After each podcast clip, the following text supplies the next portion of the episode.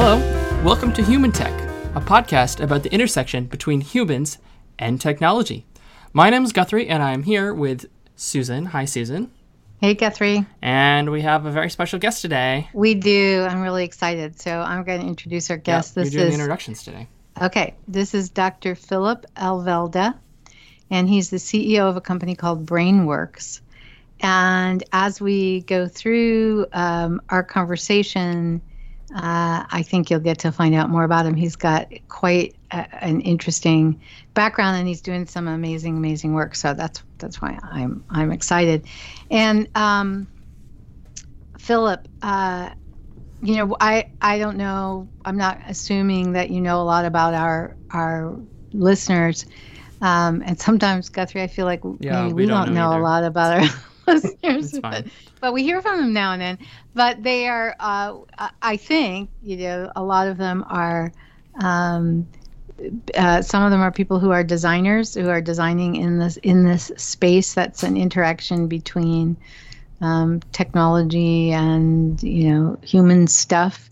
Um, and so I, I think the work that you're doing, Philip, is is just such an interesting place of that intersection of technology and doing things for human. That's why humans. That's why I wanted to have you on. And I'll just let everyone know that we have never talked before, except for our sound check. So we are we are just getting to know each other. So anyway, welcome, Philip. Well, Susan and uh, Guthrie, thanks for having me. Real pleasure to be uh, joining you. So I have, um, I think, I I have a bunch of stuff I want to talk about, and uh, based on you know just watching uh, some videos of of some of the work that you've been doing recently and so on.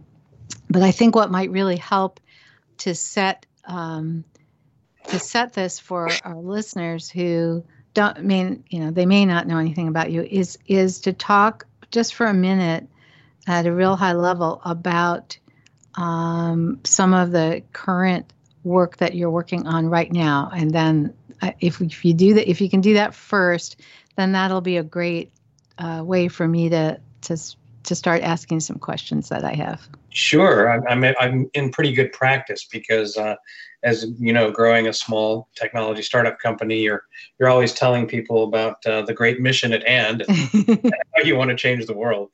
Um, this one really is a labor of love for me. I, I, I began working in AI and making machines that think uh, back at NASA, you know, many decades ago in the 80s, and and I I reflect now that that and for me this is the stars aligning, where the computers have gotten powerful enough, the data sets are are interesting enough and complex and large enough, uh, and we really can advance uh, automation in a way that we can make intelligent machines that people can trust. And so BrainWorks, really, you can think of us as a foundry in the sense that, you know, iron foundries, you know, cast iron and make things. We're a brain foundry. So, so our, our official name is the BrainWorks Foundry Incorporated. Uh, and we're making intelligent machines that are more like the way human brains think uh, and applying them to solve really difficult global challenges that you needed really, you know, up until this point, you needed uh, really hands-on people to solve complex tasks. And so you can think of it as, uh, you know, building more capable brains to solve more capable problems that, that so far uh, we just haven't managed. Um, and so that's a that's a pretty exciting field for us. And uh, part of the adventure, of course, was figuring out where we could have the most impact first. And and the the direction of application we chose was was to think about uh, how do we automate some of the really burdensome aspects of healthcare. Uh, and this, of course, is a, is a difficult challenge in many nations now because, as you know, cost of healthcare is going up rapidly. But even more importantly, uh, we've got an aging population. And there are several countries already, think uh, Japan, uh, Korea, uh, Spain, Italy, uh, they're already upside down in their population pyramid. So there aren't enough young people to take care of the elderly with inc- increasing healthcare needs. And so we, we built BrainWorks uh, to build these more intelligent machines, and we're applying them to automate as many of the difficult and burdensome aspects of healthcare as we can. Uh, and so that really is the mission. Uh, the first product and service that we're launching is a, a, really interesting new system that, that completely automates the process of taking vital signs. Uh, and, and it does it in a, in a really novel way that's enabled by the new AI technologies, where it used to be that you know you'd need to put a blood pressure cuff on and attach leads to someone, uh, you know, to get their vital signs. Uh, but now we can use these new AI techniques to just use computer vision. So all you need to do is be in front of a camera uh, that's connected to the internet in some way.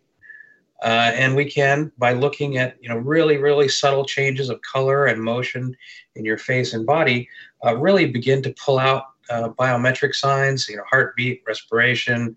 Uh, yeah, you've got a um, you've got, and we'll put a link into uh, you know, for instance, some of your videos. But you've I was watching one video where you just demonstrate this and and it, it's kind one of the things that i thought was fun about the video was it's just like okay yeah i'll turn it on yeah it's like no big deal i'm just going to turn this on and like three seconds later you know the camera of your of the smartphone is on your face and there on the screen is i think it was your heart rate right? Yeah um, yeah.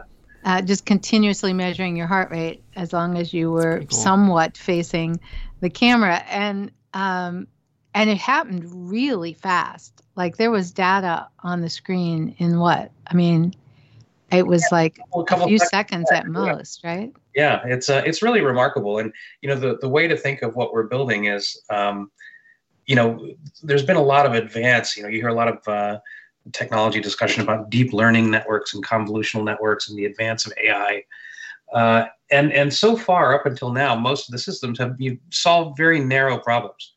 You know, we can uh, you know identify your face in a picture, or we can um, you know pull out words from a stream of text uh, that you're speaking.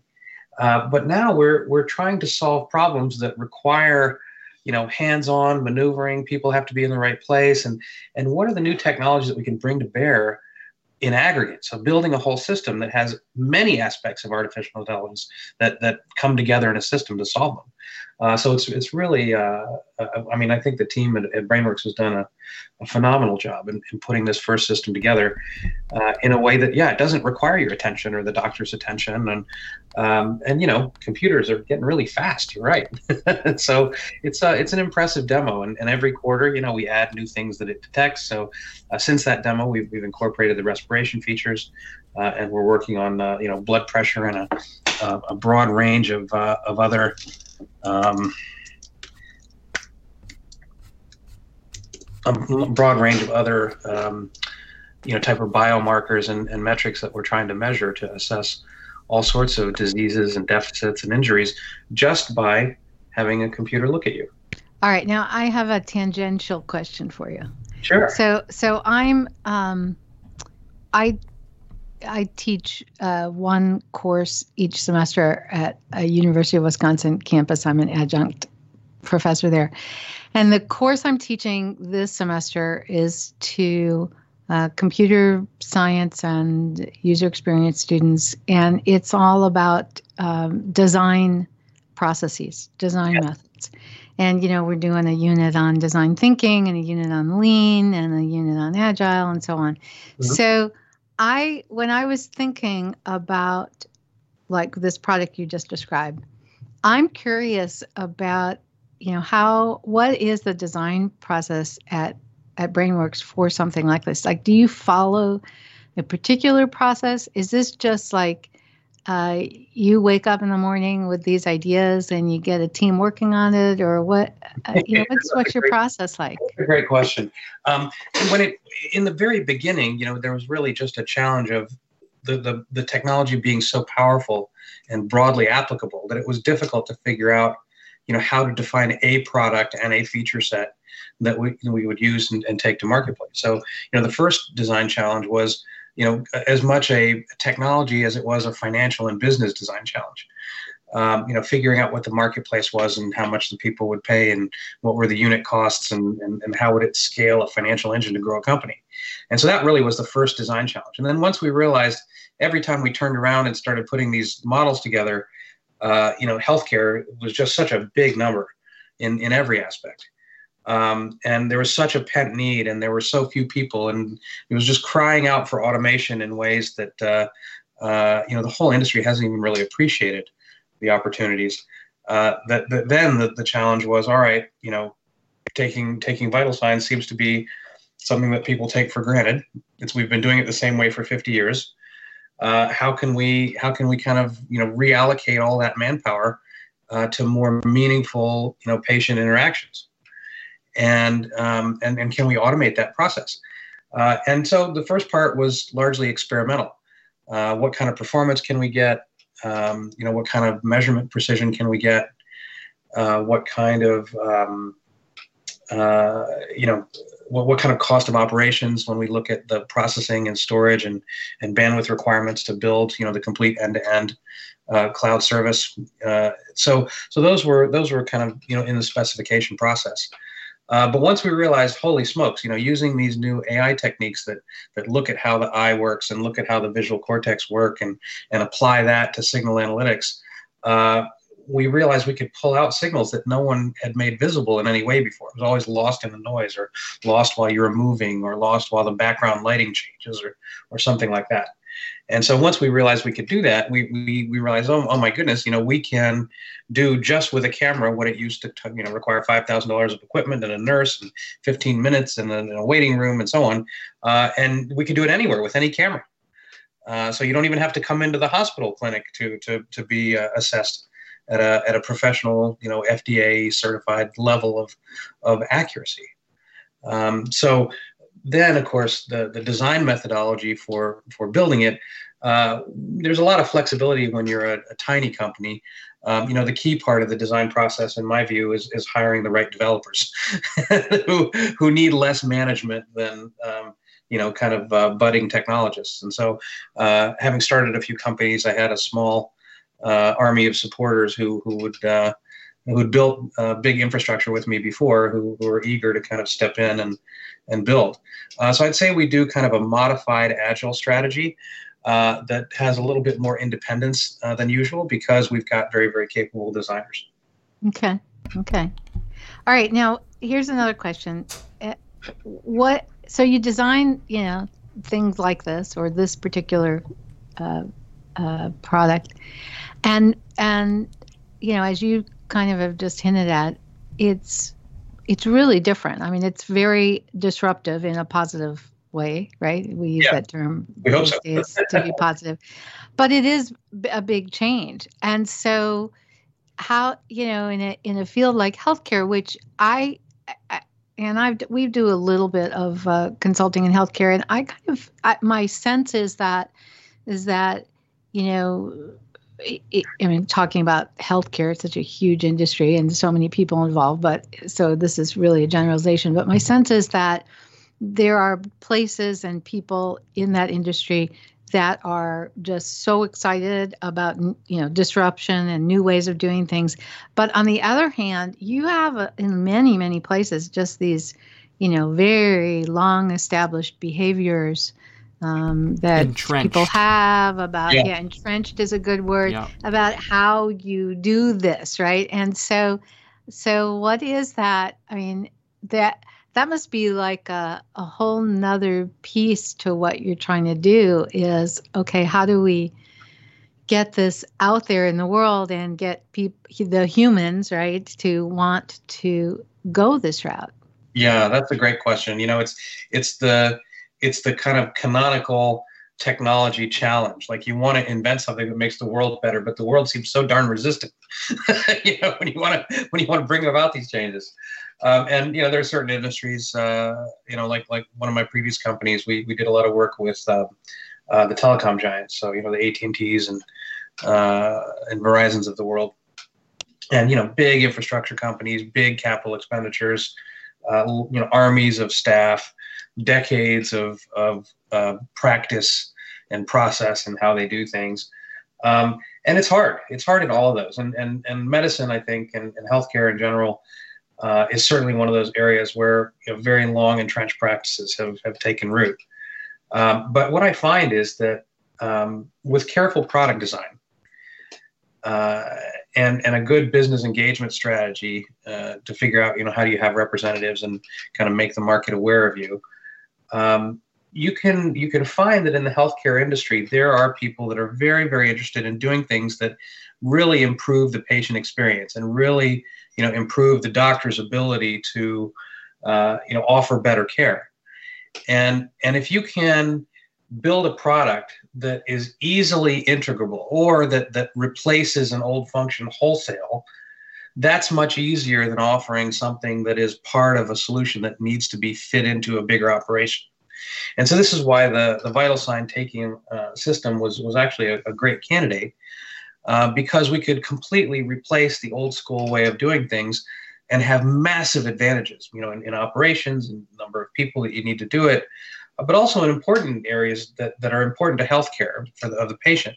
So, for example, um, you know, there's a bunch of conditions where you, you, you don't really want to touch the patient or, or, t- or where touching damages them. So, you know, think about patients in a burn ward uh, who have skin that has sloughed off. You can't really touch them or fasten things to them, but you still want to be able to monitor them.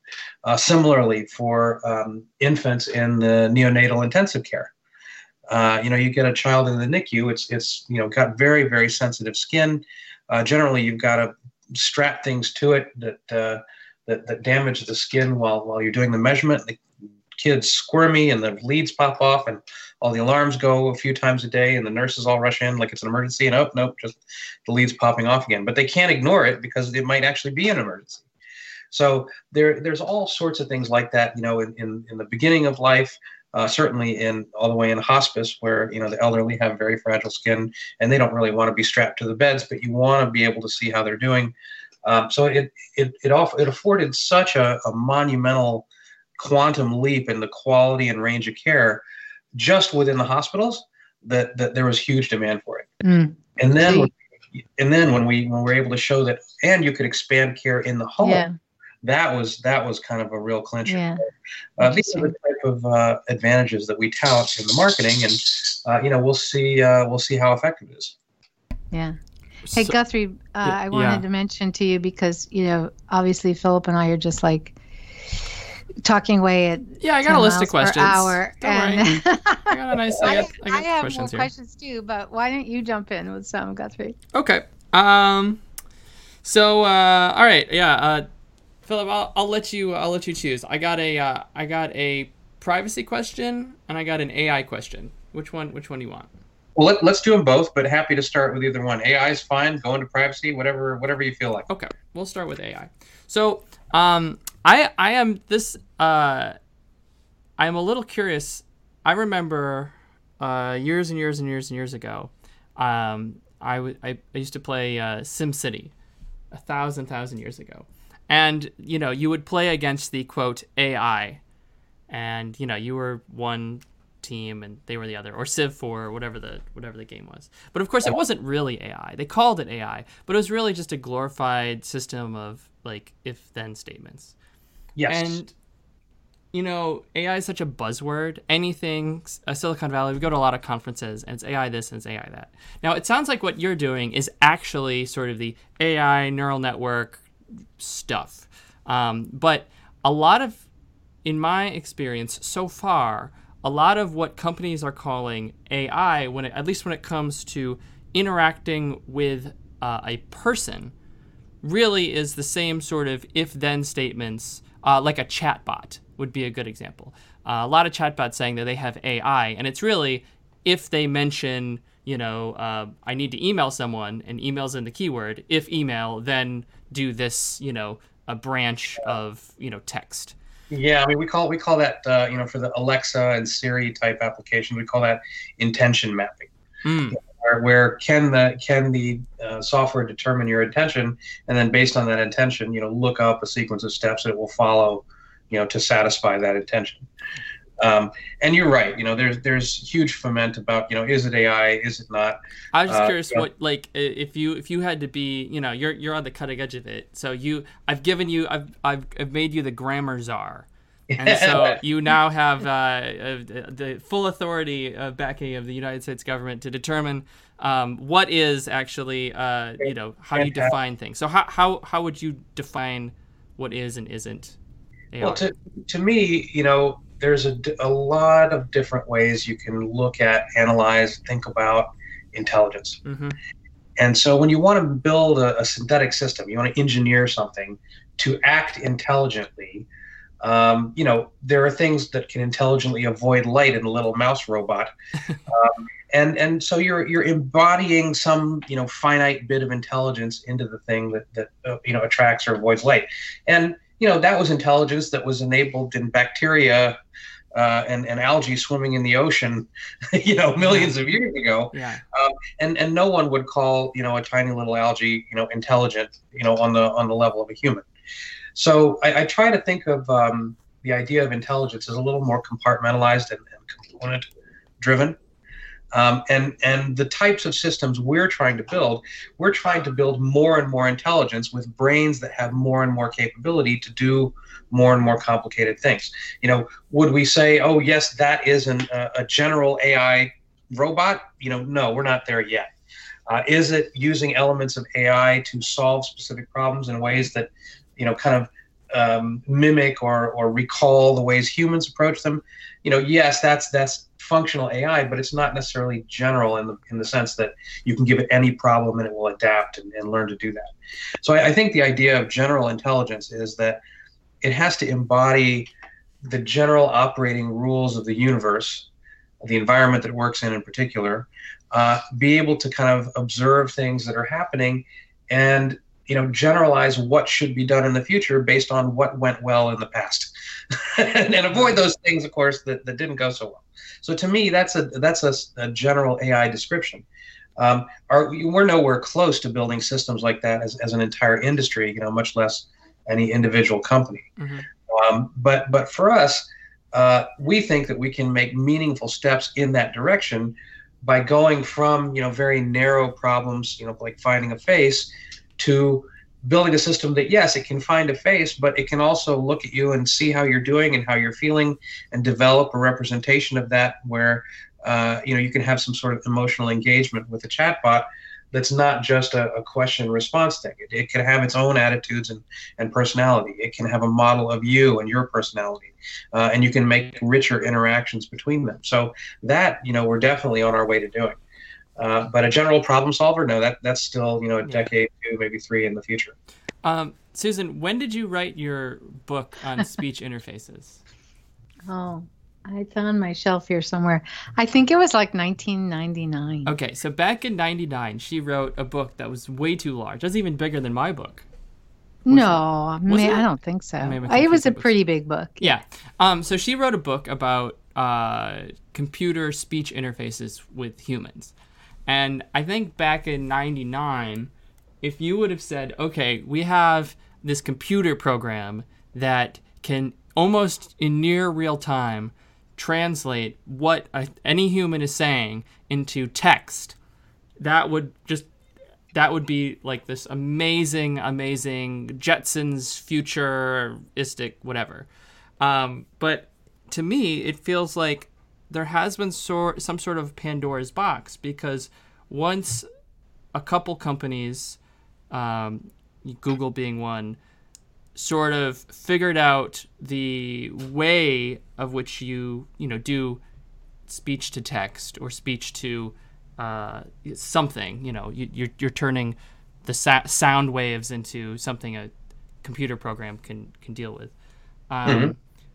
It seems that it's now a pretty easy problem because since uh, since Google did it decently, or a couple other special, smaller specialized companies did it de- decently a couple years ago, within a couple years it was Apple and it was Amazon and it was Huawei and it was Samsung, and it doesn't it doesn't seem all these big companies okay like two years of we'll we'll throw some money behind it. We have a decent some decent software that can now sort of understand what people are saying, and it's it hasn't necessarily been surprising to me because you know every generation of new neural network hardware is like a 10x you know tensor core increase or whatever.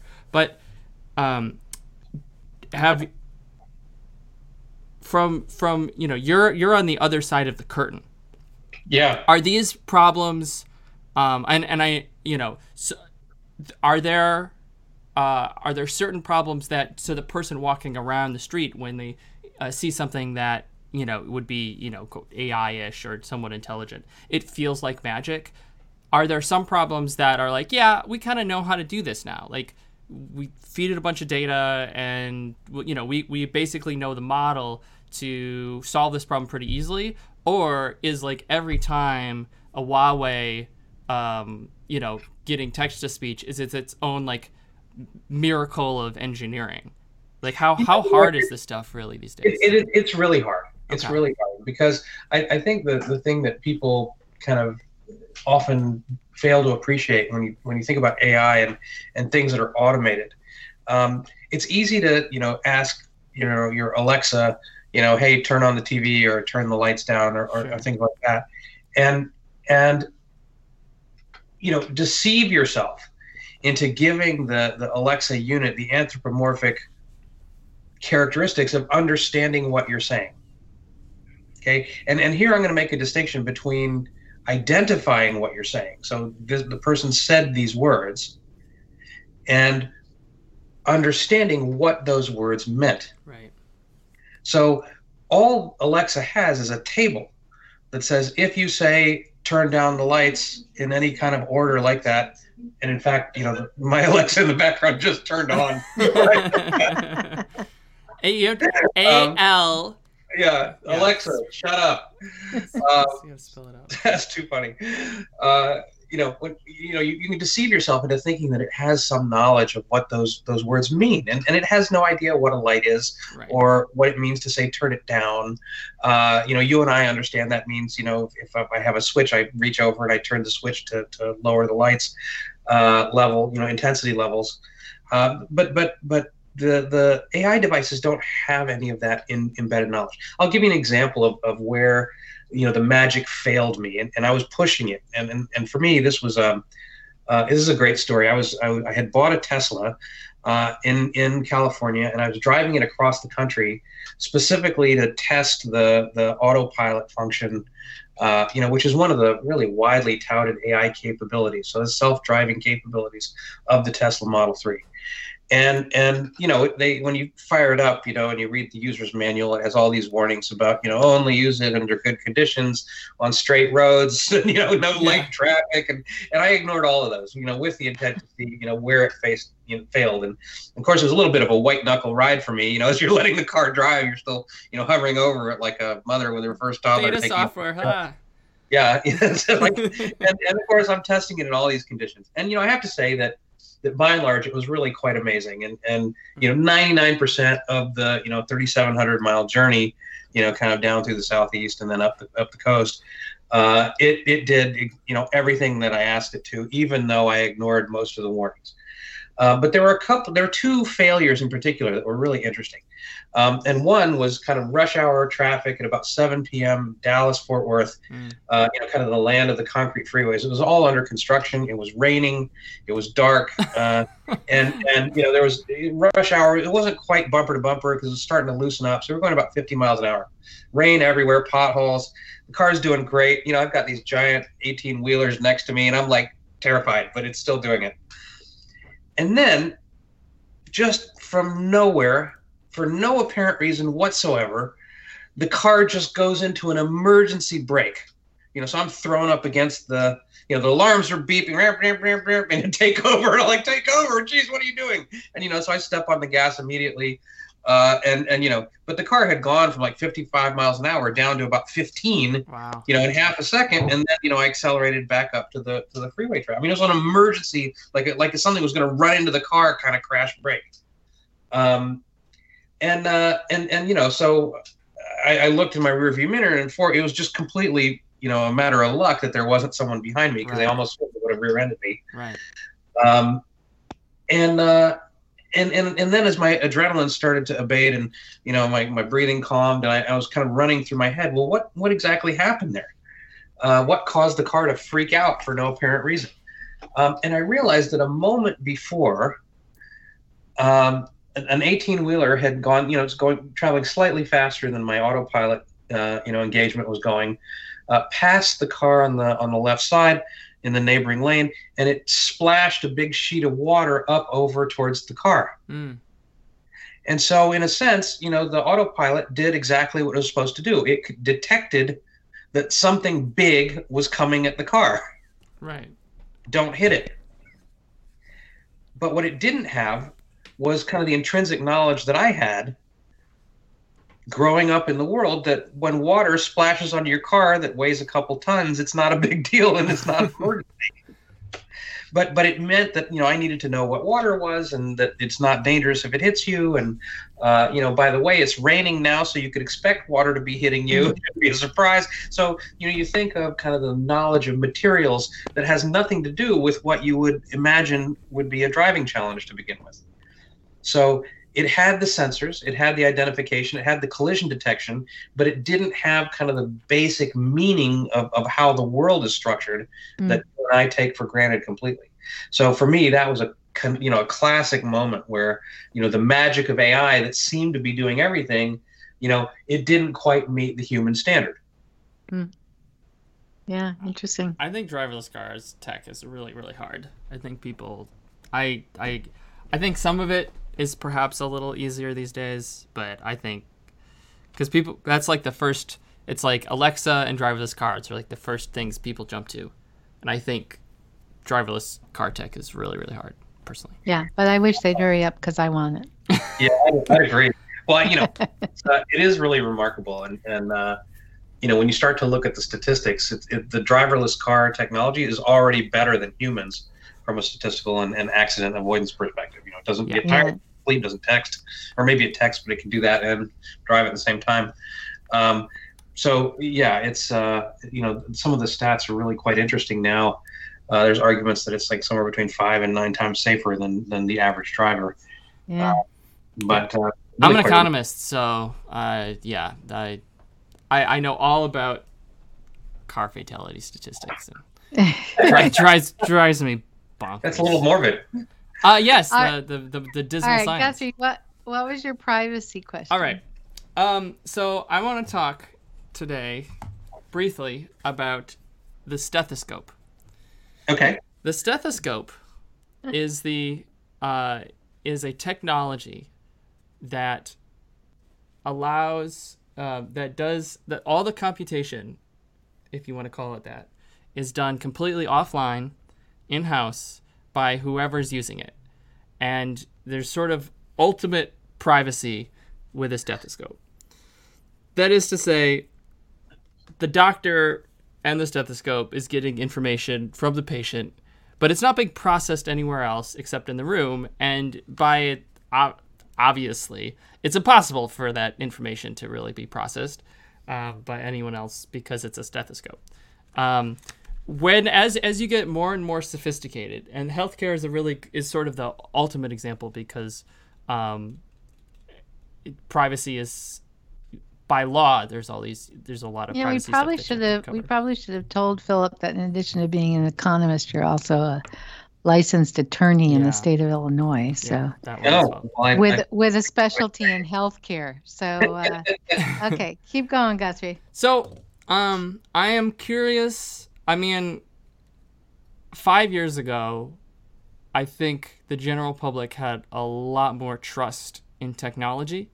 Uh, five years before that, they had even more trust, probably. Um, and because of the nature of um, processing data, I mean, I know some companies are getting to the point where, you know, Apple says they do all the neural network processing locally on the device and they don't ship any data out. Um, but I think for a lot of people, that sort of magic is now, uh, or the, the trust has been eroded. I have a number of friends, my age, not, you know, m- millennial ages, that's, I'm in the millennial group, um, who uh, will will never live, do, do not want to live with anyone who has um, any sort of Alexa device um, because it, in their home because of privacy issues. Okay, so that was a very long-winded, convoluted. Uh, uh, and your question beginning. is. And my question and my question is, um, as as we offload more and more, especially in healthcare, um, of the potential diagnostic tools and the potential technology solutions, um, what are what are some of the ways uh, that you, the industry, can help ensure that make people feel better that their privacy is actually being protected. Now, again, I'm an economist. I know that it's very easy for the medical records to be stolen by some, you know, by a hacker and all the stethoscope data is then stolen anyways. So I understand the rea- the reality of it, but especially when it comes to perception, um, a a device that can that's tracking you know your heart rate from a phone that may cause squeamishness with people. Yeah, you know it, it, that's a that's a genuine concern and an yeah. important topic area. The um, but it, it's interesting to, to note how the privacy standards are evolving. Hmm. Uh, I'll give you kind of an interesting example as, as kind of a teaser for the discussion. Um, you know, when we began this project, uh, and we were working with hospitals to figure out, you know, how would we design the data flow and where do they want the data kept. Uh, you know, a few years ago, the general sense was uh, we don't trust this newfangled cloud thing that everyone seems to be able to get to from wherever they are. Um, you know, we'd rather store all the data on you know a local a local machine in the hospital. And so you know we, we built some prototype machines you know with that with that requirement in mind. Um, but then as we approached some of our field validation trials with the formal product, uh, we, we said, all right, we're ready to go. you know, here, here's how we've designed the system. This is our, you know, independent review board protocol uh, for approval. Um, and, uh, and they said, whoa, whoa, whoa, you're storing all the data on premises in the hospital. We don't want you to do that. wait, wait, a second. Did, You know, that wasn't that one of the requirements a few months ago? Said, yes, up until the point where we had, you know, one of the doctor's uh, laptops stolen, uh, had a bunch of medical records on it, and then yeah. we got the million dollar fine. So we don't want to do that.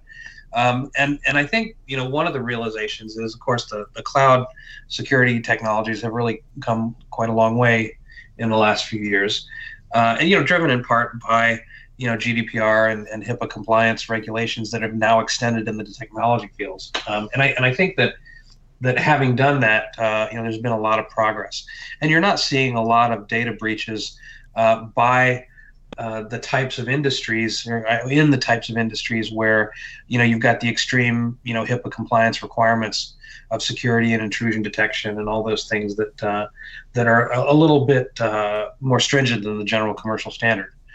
Um, so I think that that is you know one thing that should give people a little bit of comfort. Uh, but the other is that um, I think that in this transition to you know the bigger cloud systems, uh, you're now not as subject as you used to be to kind of individual points of weakness from untrained users. Um, or just you know users that are overworked and don't have the time to reset their password every couple months, uh, or you know whatever the, the change requirement is. I mean, you know, I, I can't tell you how many people I've seen, you know, even in, in high security government installations saying, you know, God, I forgot my password. What month is it? Oh yes, it's like screw you, you know, 914. I'll, just change the 914 to the latest date when I have to, you know, update my password. Um, you know, because they, they don't want to comply with uh, the annoyance uh, and the trouble of, of, of, the security requirements. So I think that that is a, an important transition. Uh, but I think that, um, you know, part of what we're seeing is that that there's also an increasing awareness that uh, that your privacy, while it can help you, it can hurt others. And and I think that um, if you look at the way AI advances in the medical field in particular, it's utterly dependent on aggregating large masses of data that that help us characterize you know how do you define detect and you know understand the progress of you know disease and injury and recovery and rehabilitation and and if we don't have that data uh, we can't build systems to improve it. I mean your, your stethoscope example is a great one. Mm-hmm. because you know as long as it's one doctor and it's the only one that's heard it you know you're subject to is that a good doctor or not? Or even in developing countries do you have a doctor nearby? And if you've got a smartphone that can detect your heartbeat and you, it can be serviced automatically or from a doctor far away and so you no longer have the access restrictions or the training requirements locally that, that you used to have with the individual doctor and the, uh, and the stethoscope. But to make that work, you know, we needed to collect, you know, literally thousands of uh, of traces of, of, of heartbeats and, and respiration patterns uh, and use that to train our AI. And if people weren't willing to share that in some capacity, we would never have been able to build a system to kind of upgrade what's possible. Right. Okay, I, I have another question. Guthrie, you you can I'll give you like, you know, a little break and then you can come back with more questions. Um, we Philip, we have clients who uh, are, you know, we, we do work in the intersection of behavioral science and design. And we have clients who are very interested in, you know, neural measurements of their products.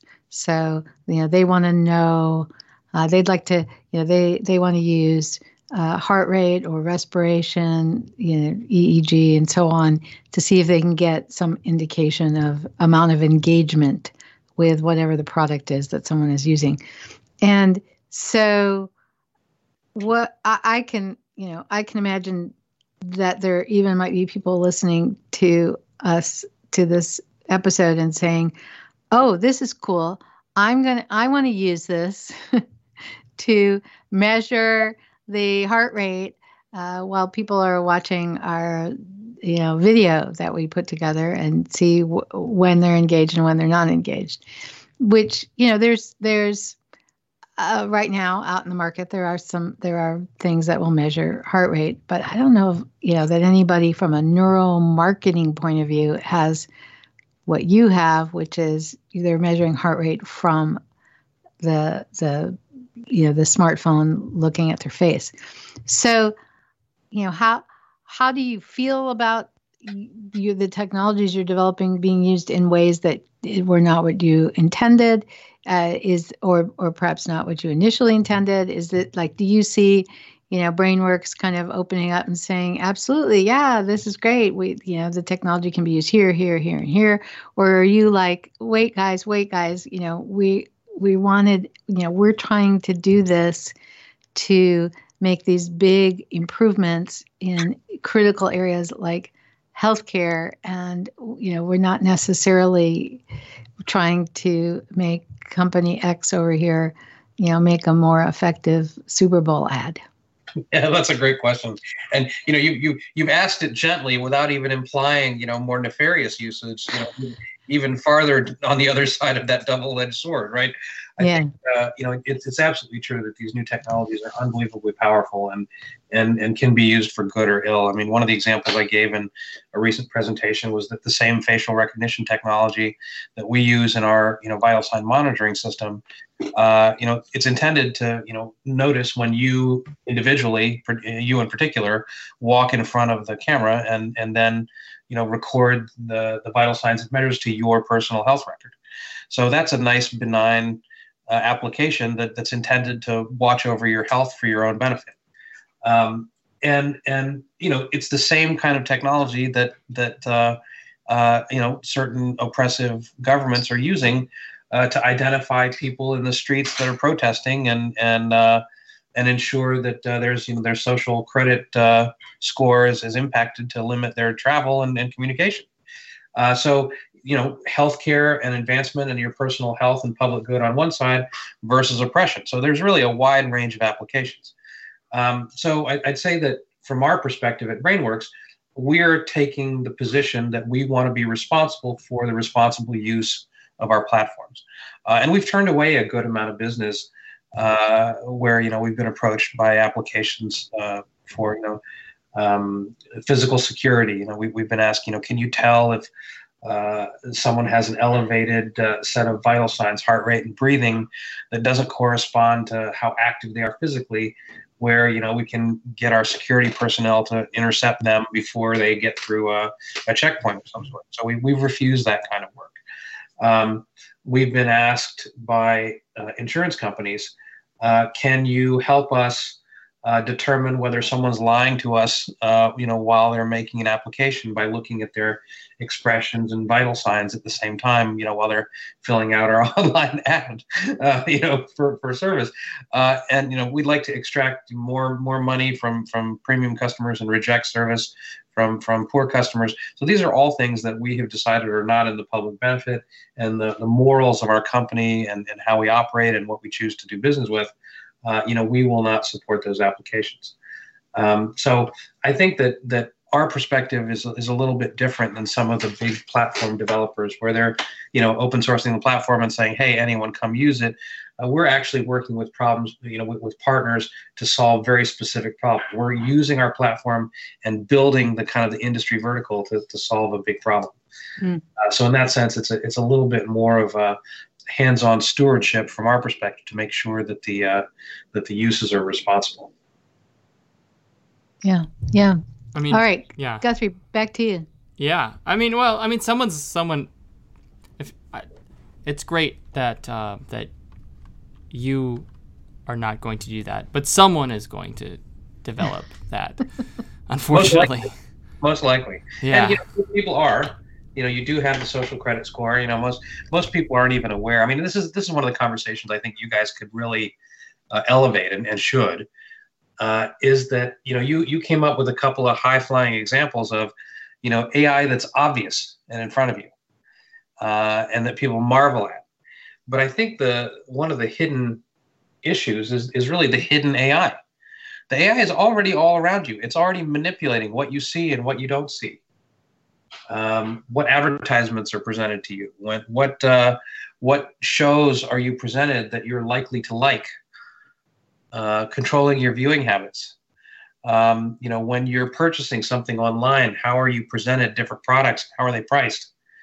You know, there's already you know huge bits of AI arrayed against you that most people aren't even aware of. You know, one of the great examples um, that uh, I think uh, I don't know if you followed Tristan Harris and his whole campaign about uh, uh being a former uh, Facebook front end designer yeah. where he was one of the people that was charged with, you know, making the interface that would be more appealing so people would use it more.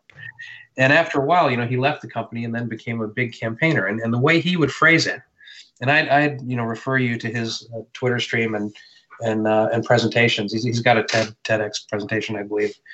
Um, is that when you know you press that big blue F button on the Facebook app, what you're doing is you're turning on one of the world's largest artificial intelligence systems with one express purpose, and that is to keep you watching advertisement for as long as possible to maximize the ad revenue. And just like uh, Garry Kasparov lost to Big Blue, and uh, you know AlphaGo, you know beat the uh, the the Go master from from China um, or Japan, uh, Lee Sedol uh, you know, you will lose against a giant supercomputer. So you have a system that is controlling your attention with an AI system that's not even exposed to you. And it's tuning what you're shown, how often you're shown it, how the likes are distributed, what friends you hear from, what friends you don't. Um, how do you keep scrolling? Oh, and by the way, when you log off, it also sends you messages and notifications to try and get you to come back. And so this has been uh, exposed now to, to work so well that especially uh, younger children, you know, think of, you know, 8 to 14 or 15, uh, where their executive function is just developing, they're completely susceptible to the dopamine hit of these design strategies. And so that is a massive AI that's arrayed against you to seize and and and hold your attention. Now, see, Guthrie, you think I'm I'm pessimistic. Oh no, I, I, I think I think both of you are realistic. Yeah, yeah. Well, you know, I, it's so it's so yeah. hard too because yeah, and and um, Philip, we we we give a talk on the future of human technology interaction, and we kind of debate about you know how dark to go and i tend to i tend to be pessimistic and dark but i think the other thing that's kind of difficult in in talking about this is the sense of uh, helplessness about it. You know, like okay, okay, so this isn't good, uh, and it's happening, um, and there's nothing I can do about it. You know, I mean, there's a, it, it's like Yeah, I'm not. I'm not that pessimistic. I, I think that you know I, I would say two things to hearten you. Um, one, yes, there there are uh, malign uses of these technologies, but but there's also it's important to realize how powerful they are and what the prospect for improvement might be. And and if you think of our you know number one challenge today on Earth, um, it's easy to kind of get obsessed with you know what what appears in the daily news as bad news.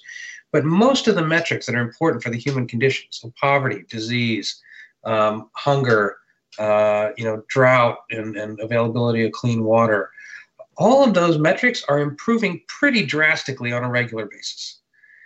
And, and I think that we have reached a point with renewable energy, and we've re- reached a point with the cultivation of food, where we now have more than the whole entire world needs. And, and the challenge that we have now is not so much, you know, what is the basic technology and, and our capability to, to create all of these things, but how can we be more efficient in distributing them and managing them? Mm-hmm. And if we can solve those, we generally we genuinely have at hand the prospect of you know not requiring money anymore for things like energy and food because there's plenty for everyone uh, you know, I would throw healthcare into that mix as well, uh, although that's probably a little bit farther down the road. But but in that sense, the single biggest, you know, kind of foundational tool that we have to address these problems is the artificial intelligence technology that allows us to automate it and massively reduce the cost for everything and make everything more efficient and, and accessible. Um, so so to me, I think you know, this is a super exciting era. And, and one of the reasons why we started BrainWorks was we saw that technology as being so fundamental to bringing about positive world change uh, that we we wanted to take up that mantle and, and that mission. Yeah. So so is there um, is there anything you can tell us about about you know what's coming down the pike and what's the next thing that you're working on? Yeah, well, uh, for us, we're we're trying to build systems that you know every quarter we we can detect more disease and more injury just by looking at you. Uh, and not only can we detect it, but we can build the systems to diagnose and then predict trends and and help you plan interventions in such a way that uh, you know you have it in your pocket with a phone and a webcam and a smart TV in your home uh, a system where you can refer to a, a, virtual doctor with the best training, the best knowledge, the best experience, and the best ability to see what's wrong with you uh, in a way that uh, was completely invisible in the past. So, you know, think of a next generation of virtual doctors and virtual nurses uh, that are accessible wherever you are, uh, and however poor you might be, or whatever disease you might have, uh, that can help help you understand it and manage it. And even more, these things that can help you from a day-to-day basis long before you have any kind of critical health issue uh, to maintain your health and fitness uh, and, and maybe move us a little way away from uh, kind of reactive care of crises to uh, preventive health maintenance. Yeah. Yeah it's it's it's great. It's fascinating. So if people want to find out more about BrainWorks you want to tell us uh, and we'll also you know link to to stuff when we uh, sure, yeah, talk about this. But what where should they go? Yeah it's very easy. Just go to brainworks.ai uh, that is our base website. And uh, click around. There's a couple of intro videos and presentations. And uh, there's a, a, page describing the healthcare technologies and the ambient biometric sensing. And uh, and of course you know we've got our job postings. We are hiring. Uh, oh great. what what kinds of positions are you looking for? Well you know to start with, we're looking mostly for software developers that have some sort of interest in applying machine learning and artificial intelligence to solving difficult problems. Mm-hmm.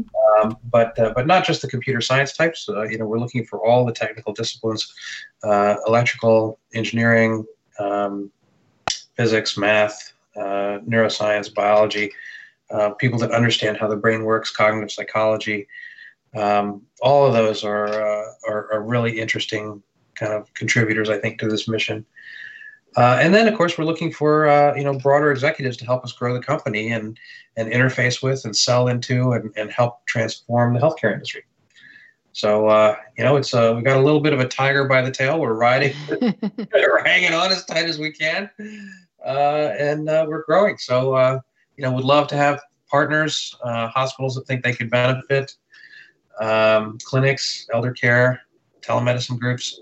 Uh, these are all, uh, you know, important parts of our ecosystem. Great, great. Hey, thanks so much for uh, for the conversation. I Guthrie, you probably didn't even get half of your questions you got to bring up, so sorry about that.